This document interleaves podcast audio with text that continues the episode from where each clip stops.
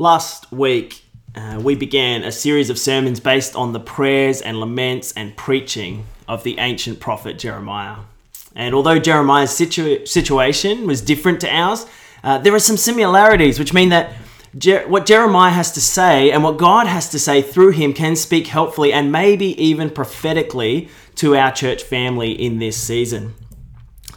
And the book that carries his name in the Bible is a collection of non chronological prophecies, prayers, sermons, and laments of the prophet. It includes conversations the prophet had with God, some historical accounts of what happened to him and to God's people, and some remarkable stories of what Jeremiah did to get the attention of God's people. And Jeremiah can be a confusing book to read through, but it is helpful to understand that Jeremiah says the same things a few times in different ways. And the passages that we are preaching through in this series are examples of what you'll find in the rest of Jeremiah. And hopefully, we can all feel a little bit more confident to spend some time with the prophet. Now, because of the circumstances of life at the time for God's people, they were in exile in a foreign land. Life was nothing like they expected it to be. Because of all of that, there is so much in this book that gives words to some of life's hardest experiences in our time and place.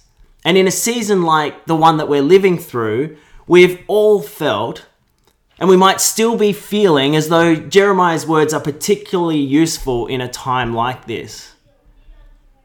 And today we'll see that as the people in Jeremiah's day name their suffering and their grief before God, they are also led to confess. The situation they find themselves in exposes their own human frailty and brokenness and reveals God's power and faithfulness.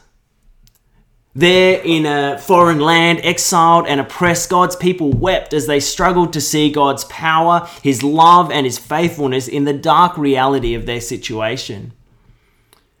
And Jeremiah raises this emotional lament that uh, Kate has just read us from chapter 14, and he speaks from his historical horizon of a triple threat of drought, famine, and war.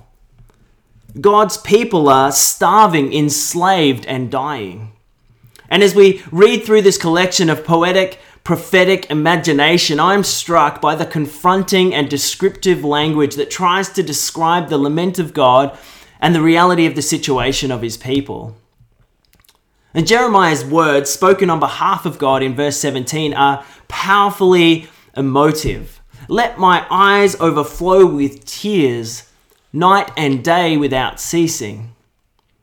You might, might remember last week the image that Melinda drew our attention to in chapter 9, verse 1, which said, A God whose head was a spring of water and his eyes a fountain of tears.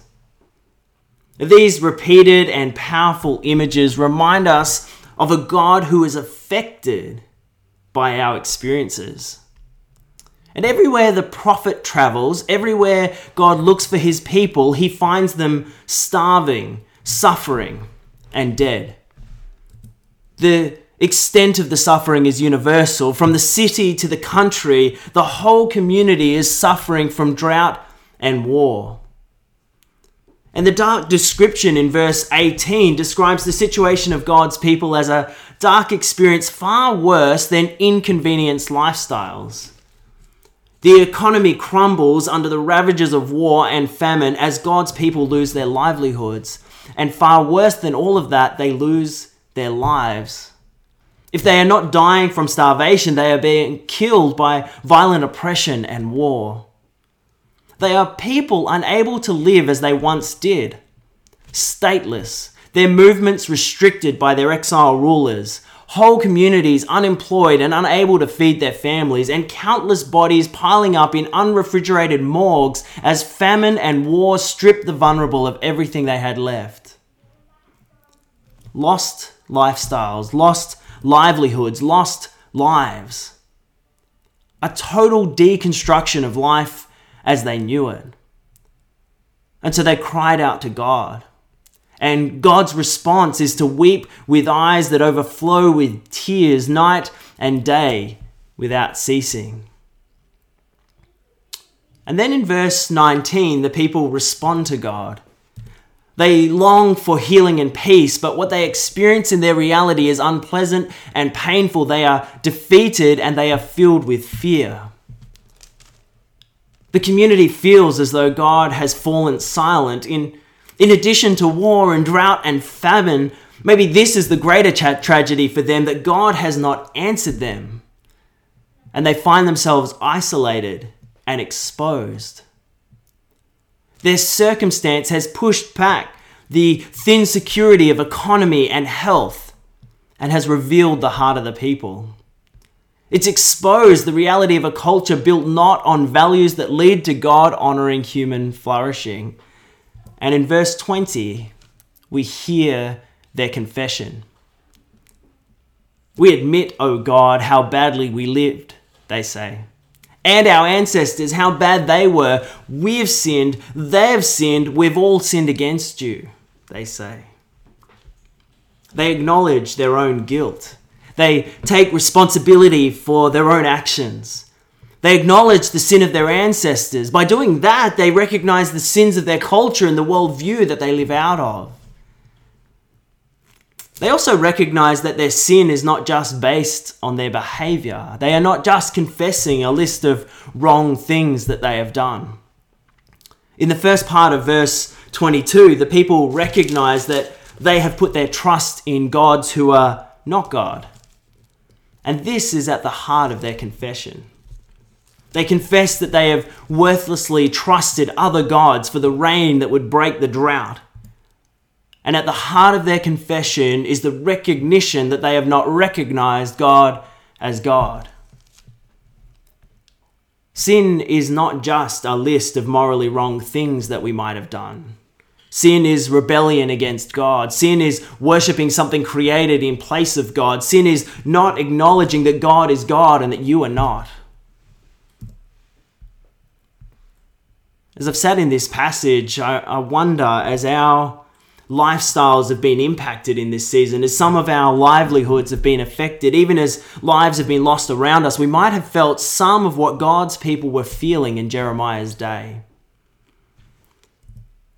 Now, of course, I know that our experience here in SA has been largely inconvenience to our lifestyle and not an experience of famine and drought and war, but we have been isolated and maybe you've felt afflicted and alone hardship, difficulty, and uncertainty. These are all challenges we all face at some point in our lives. And in this season, we are threatened with them all at the same time. Well, what is this exposed in us? I think our culture is being exposed. The self centered consumerism and distraction that pervades our everyday, our restless desires for power and money and more, the local and global injustices of our economies, the isolation and loneliness that pervades our society, the broken relationships that divide our communities, the uncaring abuse of our environments. All been exposed. And it is not just out there, as though we can point the fingers at what's happening all around us. One of the things that our pastoral team has named together over the last few weeks is that something of who we are as a church family, as the Christian church in general, is being revealed and exposed in this season. And this is true for the good of who we are, that we are so thankful for, but it's also true for areas that we can grow and deepen and develop and as a church, we want to have eyes to see what we together need to acknowledge and confess. What is being revealed in us? What is being exposed in us? I think this is happening in each of us during this time too. Because in this season, we've all been exposed a little. Our usual busyness and distractions and things that hold our attention and things that we value so much have been paused or removed, and we've found ourselves recognizing something of who we really are, including our brokenness. For me, this has been thinking deeply about how I have loved or not loved those around me. What it means to confess my inaction and practice again a new way of love, marked by sacrificial generosity and passion. I wonder what it might be for you.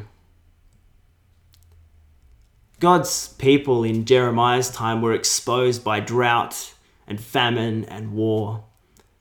And the values and passions of our lives and our culture have been exposed by some degree by the situation we're in. So, what do we need to confess as the people of God during this time? Another question could be what do you need to confess in your own heart and life? Remember, confession is not just a list of bad things, morally questionable things, although those things might reveal to you the deeper reality of your heart condition and so need to be confessed.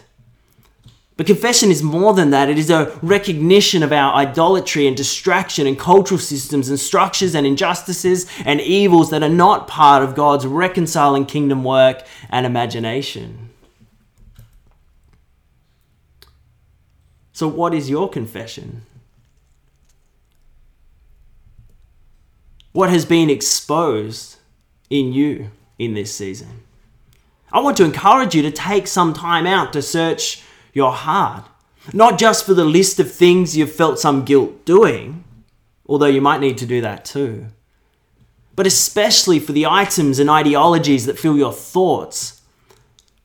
Look for the filters and frameworks that you build your life on. Ask yourself questions like what dominates your passions and your desires, your thinking, your time, your spending?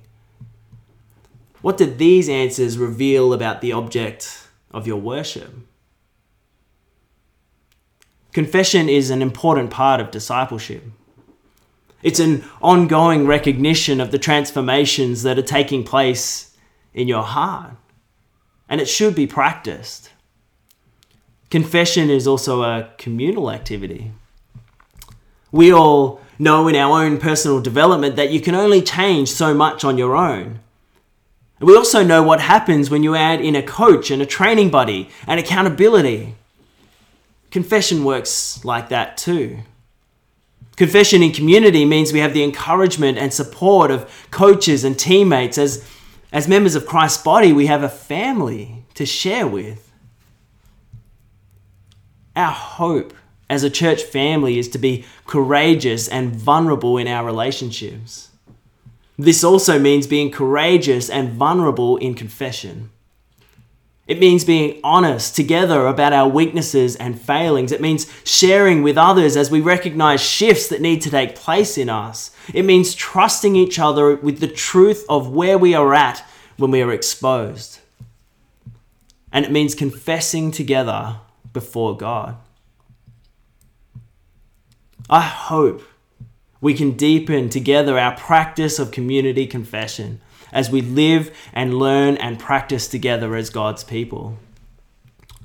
I had the chance to do this this week as I read the Bible one on one with someone over Zoom this week. And the question we asked each other is uh, what has worked really well for you this week, something to celebrate, but also what's something that you've failed in this week. Now, there's lots of other questions we could have asked, but that was a helpful question for me to search my heart, to name something together with somebody else of what I was recognizing in myself or what was being exposed in myself. What about for you? How can we share together in confessing what's been exposed during this season? Now, the confession we are reading here in Jeremiah is not just a confession of human brokenness. The confession of God's people names their guilt, it recognizes their idolatry, but they also confess what is true about God. And in verse 21, we find that their eyes turn towards God and who He is. They remember who God is, they remember what His name represents, His power, and His promises. And it is because of who God is and what He is like that God's people can confess their sin. This is not the confession of a people confessing in order to appease a wrathful God, but the confession of a people falling on their knees before a God of mercy. A God who has already offered his love and faithfulness and commitment to them. And their plea in verse 21 reveals their confession before a God who has already made his covenant commitment to be for his people. And so their confession moves from their brokenness to his power. Their lament shifts from human betrayal to God's faithfulness. And at the end of verse 22, we find that their hope returns to God. They remember that it is God who can break a drought. It is God who makes a way of salvation. It is God who is faithful to his promises, even when we can't see it. God is still a God of generous love and faithful promise. He is still passionately pursuing his people, even when they have betrayed and rejected and abandoned him, even when they have lost all hope. all the way through the story of humanity, God has been relational and loving and kind and generous and just. God has revealed himself to his people in countless ways that show something more of who he is and what he is like. Jeremiah's own journey with God includes a personal experience of God's presence that we're told about in chapter 1. And this collection of Jeremiah's prophecies, prayers, sermons, and laments all speak out of Jeremiah's own experience of who God is and what God has revealed of what he is like to Jeremiah. If you go back through the chapters of your life, what do you know of who God is and what he is like?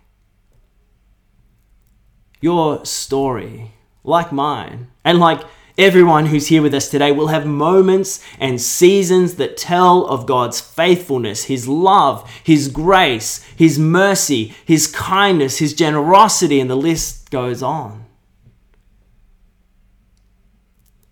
In the stress and change and complexity and difficulty of this season, what can you confess of the truth of who God is? This season has been hard. Collectively, we've never been through anything like it. And for many of us, we've found ourselves isolated and maybe even exposed in our desires, our relationships, our dreams, our hopes, our imagination of what life might be like. Now, more than any other time, you might have seen something of who God is or you might need to be reminded of the truth of who God is. So, sometime this week, an envelope marked Do Not Open got delivered to you. Hopefully, you've got it with you, and if you don't, hopefully, Melinda's been able to uh, message you. Go ahead and do that now, Melinda. If you didn't get one, I'm really sorry. Um, there's lots of reasons why we might have missed you, but we really don't want to miss anyone. So we'll have to catch up with your details later. I uh, hope everyone can join in. All right. I know some of you have been way more excited than we anticipated about these envelopes, uh, but now I'm going to say open your envelope.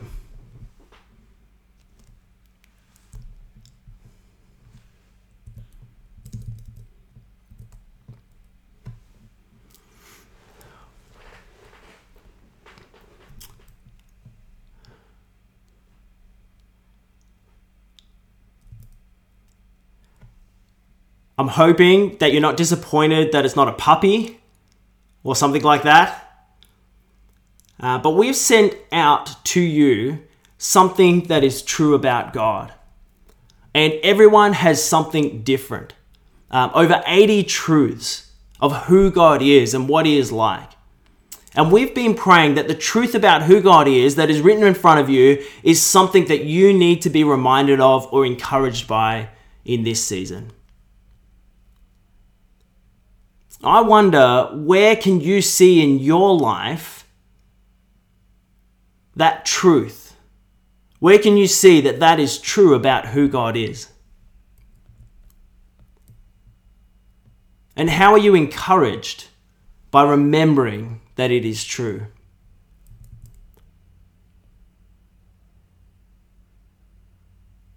Now, whether or not what's written in front of you is particularly or prophetically encouraging to you today.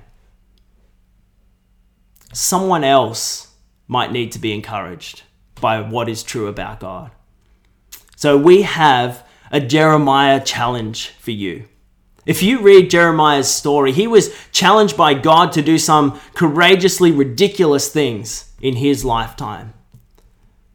We're hopefully not going to get you to do ridiculous things, but we are going to ask you to do a courageous and generous act. How can you practically, tangibly share that, that truth of who God is with someone else? We want to send you out like God sent Jeremiah out to practically show someone, uh, someone somewhere in your life this truth about who God is.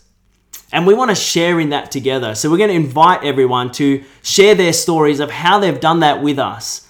Uh, we'll probably do that through the Facebook group, but if you're not on Facebook, don't worry. Um, we'll include some stories in email and things like that. You can email in or text in ideas and photos and um, stories of what this looked like for you. But we think in a season like this, there isn't many times where it's more important that we need to be reminded about who God is and what He is like. Sure, we've been exposed, we've been revealed, we need to own and confess our brokenness, our humanity and all of this. And that's so important, and maybe that's something that we all need to do this week. But it's all because of who God is and what he is like. We can come to Him and confess our brokenness because of His mercy and grace and kindness and love and forgiveness and justice. And we want to share that with people around us this week. So, our hope, our prayer is that the word you've received today is something important to encourage you, that it's helpful for you in this season. But we're also been praying and we're really hopeful that God will speak through you like God spoke through Jeremiah to someone else with the Jeremiah challenge. Those are a couple of questions that I have for you for breakout rooms. Uh, in our breakout rooms today, I hope that you can share together something of the encouragement of hearing that truth about God and also share together something of what's already stirring in your imagination of someone or a way that you can tangibly, practically show the truth about God. I'm going to pray and then we're going to head to breakout rooms. Uh, we would love for everyone to join us there. Uh, and if you missed out on a word, we can still find a way to get one to you. Uh, but we want to spend some time chatting together, sharing together, and talking about uh, what it is that's true about God, especially in a season like this. Let's pray. King Jesus, we want to honor you as the King over all things. It is because of the generous love that was shown to us when your body was broken and your blood was shed on that cross uh, that we can confess honestly, courageously, vulnerably our frailty, our brokenness, our sin. God, we fall at our knees before you and own our responsibilities. We own our choices. We own the things that are not right in us and around us, our actions, our behaviors, our words. God, we confess together too the, the brokenness of our culture, the brokenness of the story within which we live. It's greed, it's selfishness, it's vain ambition. We confess it all, God. We recognize that this season has revealed to us some things about life that we don't want to go back to, and we confess the things that aren't right in that, that are happening because of our choices. And God, we can confess those things before you as the God of love, as the God who has remained faithful. We lift up now our prayer, our confession of who you are and what you are like. And God, we want to say thank you for continuing to love us, for continuing to be faithful, for pursuing us, for continuing to reveal yourself to us all of the time, but especially in times like these. God, we love you and we thank you. And we pray this in Jesus' name. Amen.